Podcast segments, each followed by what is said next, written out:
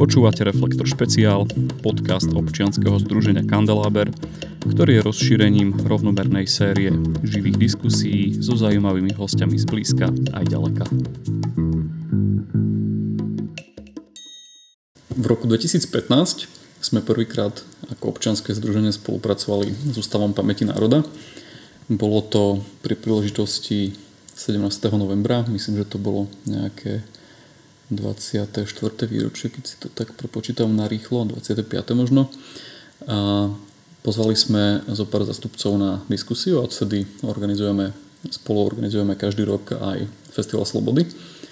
A v týchto dňoch do nášho mesta zavítala taká skupinka pracovníkov ústavu, ktorí tu niečo podnikajú. No a mne sa podarilo odchytiť jedného z nich, Lukáša Gleska, s ktorým spravím teraz krátky rozhovor. Takže Lukáš, vítaj v našom podcaste.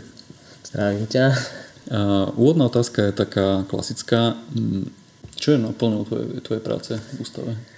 No, mojou náplňou je v prvom rade zaznamenávať príbehy ľudí, ktorí trpeli za totalitných režimov, či sú to politickí väzni, de- deti politických väzňov, alebo inak perzekvovaní ľudia, prenasledovaní, alebo aj mnohí kňazi, ktorí zažili barbarskú noc, teda akciuka, kedy sa rehole rušili, alebo mali sme už aj pár umelcov, ktorí nemohli tvoriť alebo boli cenzurovaní a potom aj rôznych len svetkov niektorých udalostí, či to bol august 68, november 89 a tak mm. podobne.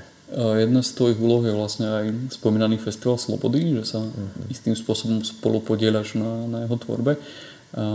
Čo to je vlastne ten Festival Slobody a aká je tvoja práca na ňom? Festival Slobody je multižánrový festival, ktorého súčasťou sú filmová prehliadka, divadla, rozhlas, rôzne prednášky. Je to určené všetkým ľuďom, ale hlavne mladším generáciám, aby im bolo pripomenuté alebo sa oboznámili s totalitnými režimami, ktoré sme tu mali. A mojou úlohou je zabezpečovať Festival Slobody v regiónoch, komunikujeme s organizátormi, snažím sa o to, aby mali všetko potrebné, čo od nás chcú, teda ak majú záujem o prednášky, o filmy, o výstavy. Uh-huh. Funguje to tak, že sa môže ktokoľvek ako ak prihlásiť z tých regiónov, že chcem organizovať Festival Slobody, tak tu som. A ako to vlastne funguje s tými regiónmi? V podstate áno. Ak je nejaký nadšenec, ale jednotlivec alebo organizácie môžu sa prihlásiť. My sme radi a ako, akým spôsobom viete pomôcť tým, tým organizáciám? Že keď a, poskytujete im nejakú, nejakú pomoc organizačnú alebo, alebo v rámci nejakej, nejakej reklamy alebo sa tak reklamy maximálne prostredníctvom sociálnych sietí, našej internetovej stránky, vytvoríme im plagát, uh-huh. ale viac menej tá organizácia je na nich. Uh-huh.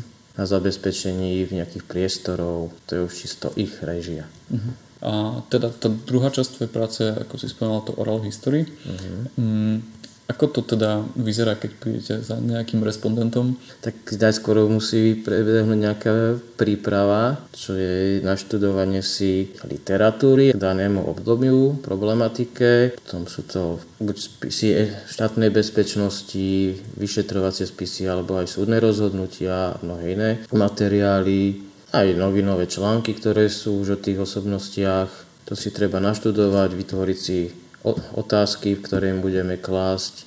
No a keď už prídeme potom k ním, tak najskôr sa treba zoznámiť. Nie som to zastanca, že prídeme a hneď je všetko hra rýchlo. Mm-hmm. U toho človeka si treba vybudovať aj nejakú dôveru.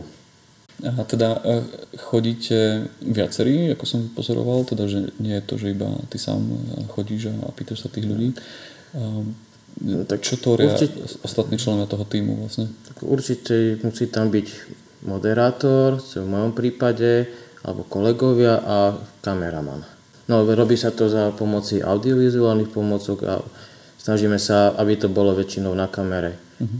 Nie vždy s tým súhlasia, ale sme, hovorím radšej, keď je to aj na kamere, lepšie sa s tým pracuje. Tým, že to, to nahráme, tým to ešte stále nekončí. Uh-huh. Potom nasleduje, treba urobiť doslovný prepis, spracovať ten príbeh a uverejňujeme to potom na stránke Ústavu pamäti národa. Uh-huh. Máš nejaký príbeh, ktorý, ktorý sa ti tak zapísal do pamäti, že bol, že bol fakt že, že výrazný za ten čas, čo to robíš? No, mali sme jedného pána, ktorý bol odvlečený do Gulagu. Uh-huh. Ešte nebol ani dospelý. Potom neskôr, keď už bol na, znova na Slovensku, tak mu prišiel povolovací rozkaz, ale to stal sa do pomocných technických práporov a tej, keď mu mali končiť, tak mu dali na výber, že buď mu predlžia ešte povinnú službu, alebo pôjde na jeden rok do uranových baní. Mm-hmm. Sice nešiel, tam ako väzeň, ale tie podmienky boli zlé a zničilo mu to zdravie. Mm-hmm. A mal aj pomerne dosť aj ťažké detstvo, tak to bol taký asi jeden z takých najťažších príbehov. Na záver taká, taká otázka vlastne celkom aktuálna vzhľadom na to, že mm, sme tu mali teda tú koronu. A vie sa už, či bude tento rok Festival Slobody, alebo sa ešte nevie? Plánuje sa robiť. Uh-huh. Ja dúfam, že bude. Uh-huh.